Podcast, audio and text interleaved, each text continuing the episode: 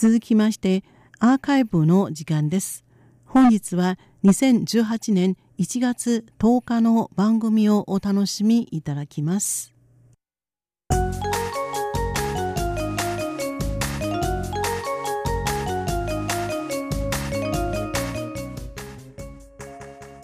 リスナーの皆様、ようこそティールームへの時間です。このコーナー、担当は駒田です。日本では少子高齢化の問題が喫緊の課題と言われ、安倍晋三首相も昨年の衆議院選挙においては国難の一つに位置づけました。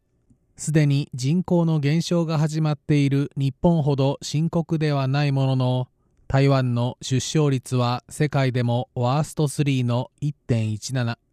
人口は2025年に2374万人でピークを迎えた後その後減少を始めるとされています。その少子高齢化の進行具合は日本以上で将来その人口バランスは日本同様もしくはさらに深刻になると危ぶまれているんです。衛生福利部は出産・子育て支援に年間台湾元で65億元日本円にしておよそ250億を拠出。およそ30万人がこの恩恵を受けていますが出生率は依然低迷が続いており理想とされる2.1とは大きな開きがあります。また出生率以前の問題として晩婚化非婚化も進んでいるんです。来清徳行政院長は昨年の12月27日もし有効的な措置を取らずに出生率が1.17を維持した場合2056年前後には台湾の人口は2000万人を割り込む。これは国力への影響が非常に大きい。有効な政策をすぐさま提示していかなければならないと強調しました。そして当面の目標として2030年までに出生率を1.4まで引き上げると述べました。さらに今後も出産子育て支援を進めていくほか人口の維持のために海外からの優秀な人材の受け入れそして移民の受け入れを重大な政策とすることを明らかにしました。ではなぜ台湾ではこのように出生率が低迷しているのでしょうか。大手人材バンクはこの度働く男女を対象としこうした問題における苦悩にクローズアップして調査を行いました。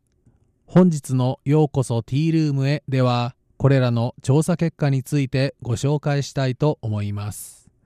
まず今回アンケートに答えた現在子供を持つ社会人は平均で1.16人の子供を育てていることが分かりました。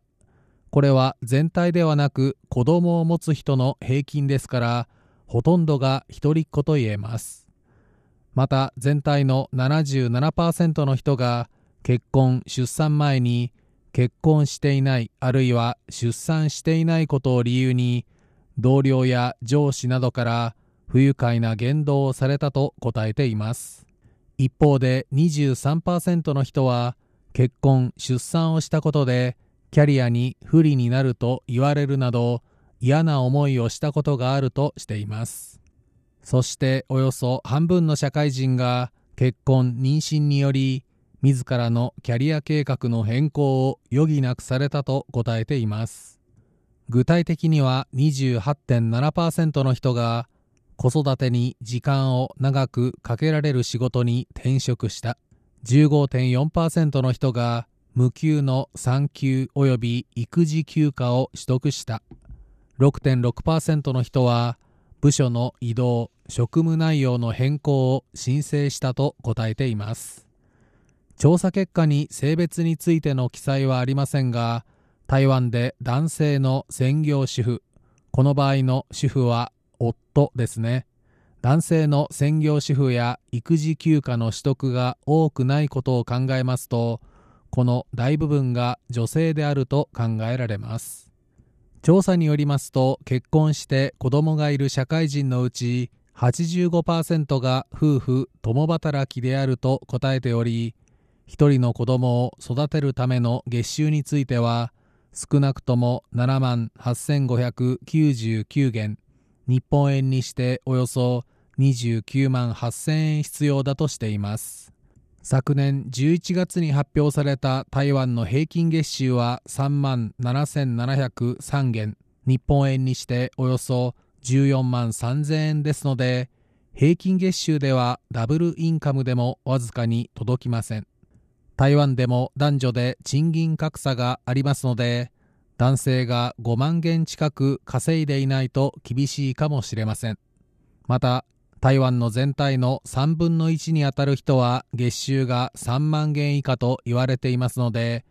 こうした人たちは親との同居や副収入がない限り子供を持つことはかなり苦しいと言えます。調査でも32%の人は世帯収入が10万元日本円にしておよそ38万円ないと厳しいと答えています。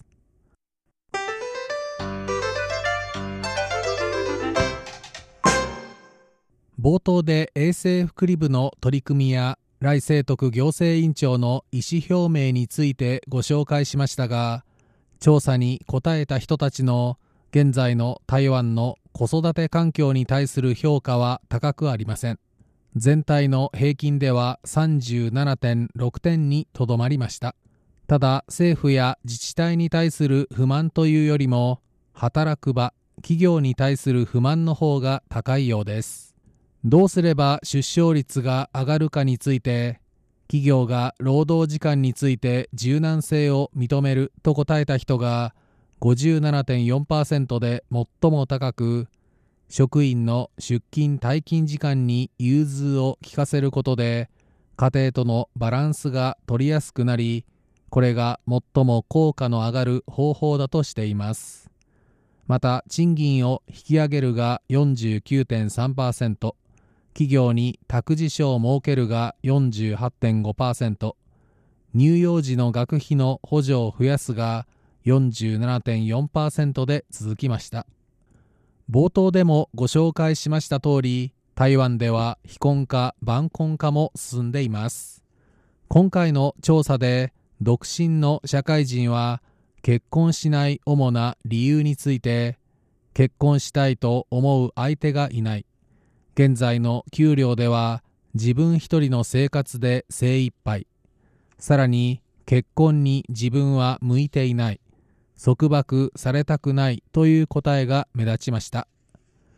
人材バンクの担当者によりますと内政部の統計では2016年の台湾の各地方自治体の初婚平均年齢は男性が32.4歳。女性が30歳と10年前に比べて男女いずれもが2歳余り上がっていると指摘しました。高学歴化に伴い就職年齢も高くなりまた低賃金や厳しい経済環境などにより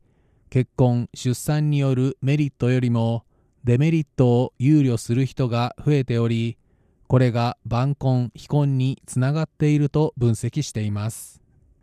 人材バンクの担当者は今回の調査結果に対して出産に伴い職員に金一封を送る金融機関の例を挙げ職員の生育環境を整えることは企業にとっては人材の流出を防ぐことにもつながるとして